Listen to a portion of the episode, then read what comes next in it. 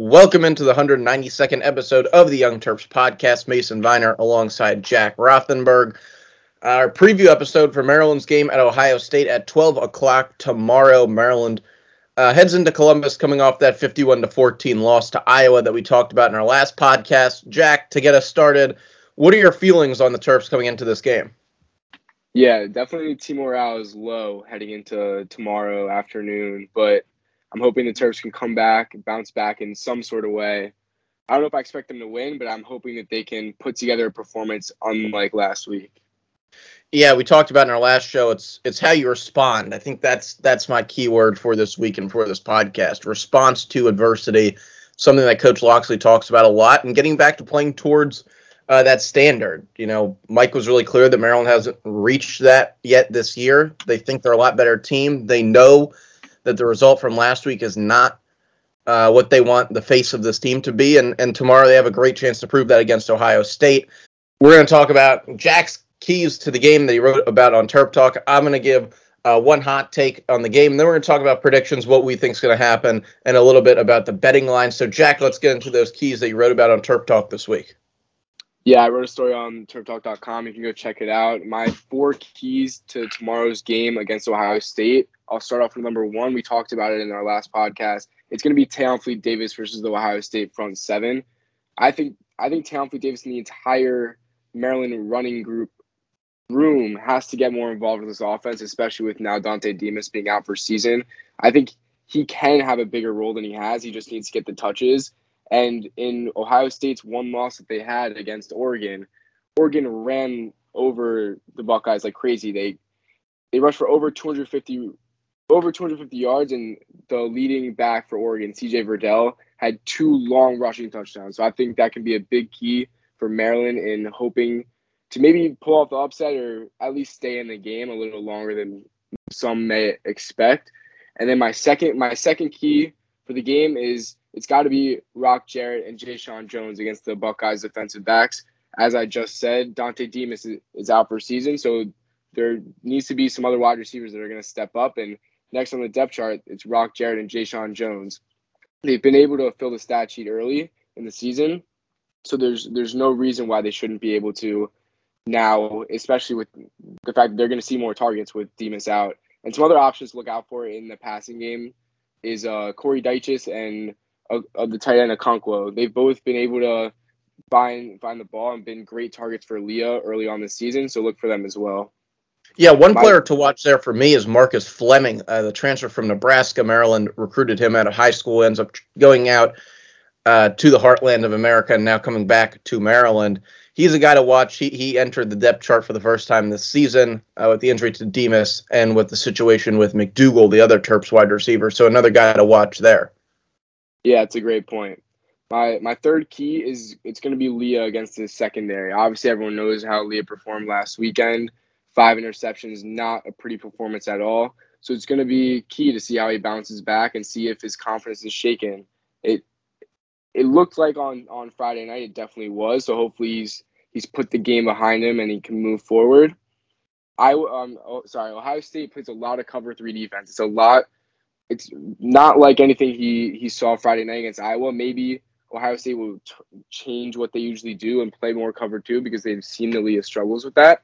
But if Ohio State sticks with their main cover three look, Leah's going to need to use his eyes and especially move those safeties to find the open targets and the open seams that, that should be open against the cover three defense. And then my final key is going to be the Maryland defense against Ohio State starting quarterback CJ Stroud And all the tape that I've watched on him, he's he's a great player. He's thrown for over a thousand two hundred passing yards this season. But when he gets pressured and gets off his spot, he gets flustered and he he is less accurate when when he gets pressured. And obviously that's for most quarterbacks, even in college and pro, that happens. But Maryland has been able to pressure the quarterback. They ranked second in sacks with 18 in the Big Ten, and they were able to to pressure Spencer Petras of Iowa last weekend against a very good Iowa offensive line. So I think the Maryland defensive front is also going to be key for tomorrow's game. Yeah, Jack. And going to your third point and to your fourth point a little bit, I think that uh, you hit on Leah looking guys off and going to a second read. I think that's something that the coaching staff's worked with him definitely on this week, but it's it's one of his weak points, if not his weakest point in his game.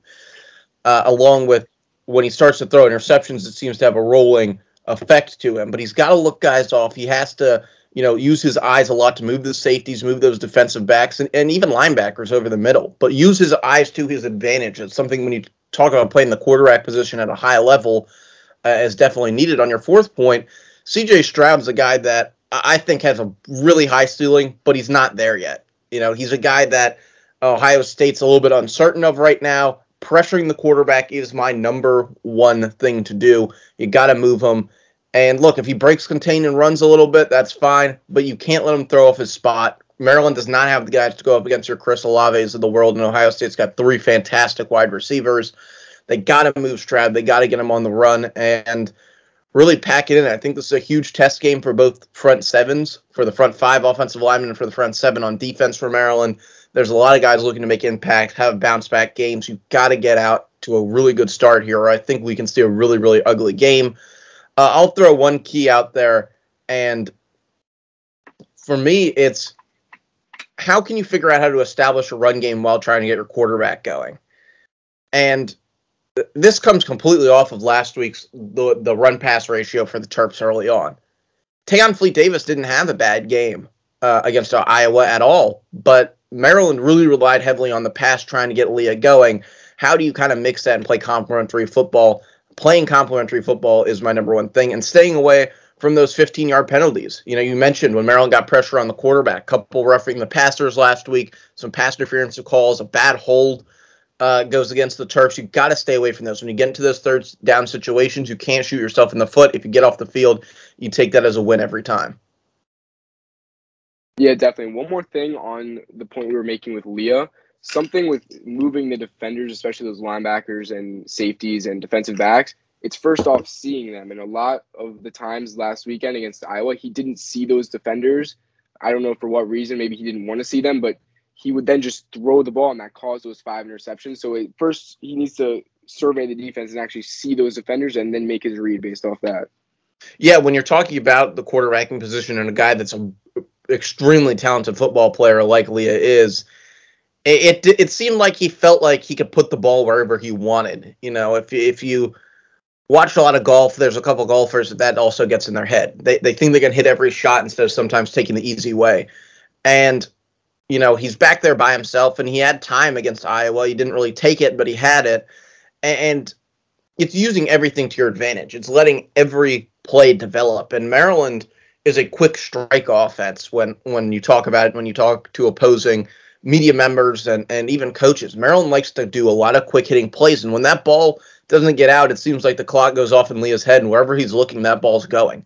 And that's a factor that you see a lot of players make that jump. That's when they become a true pro po- prospect. Is when they stand in the pocket, they survey the field, they find the right guy. Especially when they have a receiver room like Maryland. But when that clock goes off, it seems like the ball's coming out. At least that's what I saw when I looked back at the Iowa game. Yeah, I definitely agree. Now, now moving into our predictions and looking at the betting lines, Ohio State is a 21 point favorite for Saturday afternoon, and the over under is set at 71. What are your What are your thoughts on that, Mason? Well, Ohio State's broken 71 against Maryland uh, two years ago in Mike Locksley's first trip to Columbus. And I'm, I'm not saying that's going to happen, but it just felt like it, it's something to point out. I, I, like the over in this game. I think you have two really uh, offenses that have the ability to score a lot of points. I'm not sure that they do score a lot of points in this game, either team. But I, I would say this game, if Maryland gets going, will become very, very high scoring very quickly. Uh, as far as the line, Ohio State by 21. Last week, I did not really see the Buckeyes having a, the game they had against Rutgers, the team that gave Michigan fits the week before. But you know, the ball started bouncing on the Buckeyes' ways and the Buckeyes' way, and they were able to really uh, capitalize on those opportunities. I think, um, I think Maryland covers the spread. I think it is uh, somewhere around a 21 point game, and and uh, the Terps probably lose this one. Jack, I'm going with uh, 24 to 42. Yeah, I'm gonna have to agree with you there. I think that Ohio State, no matter what, they're gonna put up their their points. They're they're gonna get their numbers. It's whether Maryland can respond and put together enough drives to put up enough points to get to that that 71 mark. I, I'm gonna also go with that over. I don't think Maryland covers. I think it's gonna be very similar to what we saw against Iowa. I'm gonna go Ohio State winning 59 to 10. Now, so Jack uh, coming in with some low expectations. Hopefully, Maryland's able to break those. And I have one segment that I want to throw out into these uh, preview episodes, which is a hot take. And, and this week it's going to be Maryland, not specifically uh, Tagovailoa, but Maryland quarterbacks run for more than two touchdowns in this game. Uh, uh, and again, not saying that's going to be Leah that runs for those touchdowns, but a Maryland quarterback, Maryland quarterbacks put up a couple of running touchdowns on the board. That is my hot take for the game. And Jack, any last points? Anything? And, and this is a question that I asked our listeners on Twitter earlier today. What is the one thing you want to see out of this team? It doesn't necessarily have to be on the field. It could be the way they come out. But what is one thing that you want to see from this team, uh, kind of trying to bounce back from last week? Yeah, definitely. I don't mean to be a, Debbie Down or anything. I just don't feel like it, it really sucks that Maryland gets Ohio State right after that performance they had against Iowa. That is probably like the worst team that they could next face because Ohio State they're they're on a roll right now and they're just they're Ohio State. So it, you're running into a truck right now. But two things I'll give you that I'm looking forward to seeing hopefully this weekend is we've talked about it all week. I talked about it right after the game against Iowa. The running game needs needs to pick it up and they need to get the carries. So I'm looking to see if Locksley incorporates the run game more. And I'm, I'm excited to see if how Leah plays. I think he should bounce back in some way, look a little bit better than he did on than he did on Friday. I, I just want to see his his morale. I, I want to see him with a good attitude, going out there with confidence. And for me, in in that category, Jack, I'll, I'll echo your point, but I'll put a little bit of different emphasis on it. I think this may be a career-defining game for uh, a young player because Maryland Maryland's fan base is very critical very quickly, especially when it comes to really any sport, but football uh, and Mark Turgeon. I'm not really going to say the basketball team, but specifically Mark Turgeon. I think Leah's on the edge of falling into that gap where it's going to be really hard for him to convince a lot of people that he's a real ball player if if he has a repeat performance. And I think that he may not be the guy that you really go out and you say that to, but you try and prop up. You give him those easy plays early on. I think that getting him on a roll is very, very important to this game because he's going to be without his security blanket and Dontay Demus. But I think you're facing a career defining moment for uh, Leah, and really the coaching has to help them. Again, echoing your point, you got to run the damn ball. This isn't a team that can light up everybody passing the ball. We saw that last week. You got to use the run to open it up. You got to use those swing passes and little chest passes to open it up, those run like plays. And then you can look to stretch the field. But if you survive the first quarter of this game, and I know I've said this a lot, and last week kind of put a damper on what I thought Maryland's recipe to win a big game was, but if you can survive the first quarter, stay in the game, and then keep your head about you, not let that repeat performance happen, I would love to see what happens if Maryland's even down 7 3 at the end of the first quarter and they don't implode. Yeah, I definitely agree. And it'll be exciting to see how they play. I'm I'm very interested to see what the outcome of tomorrow's game is.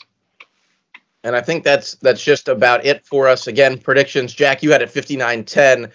And, what did I have it? 42 24? Yep. So there you go. Not not as optimistic as last week to say the least, but hey, it's another opportunity to be to win a big game on the road. And this is the life in the Big Ten East, or or just generally in the Big Ten for Maryland as of recent. Hopefully, uh, we see a better performance than last week for Mason Viner and Jack Rothenberg signing off. And as always, thanks for listening.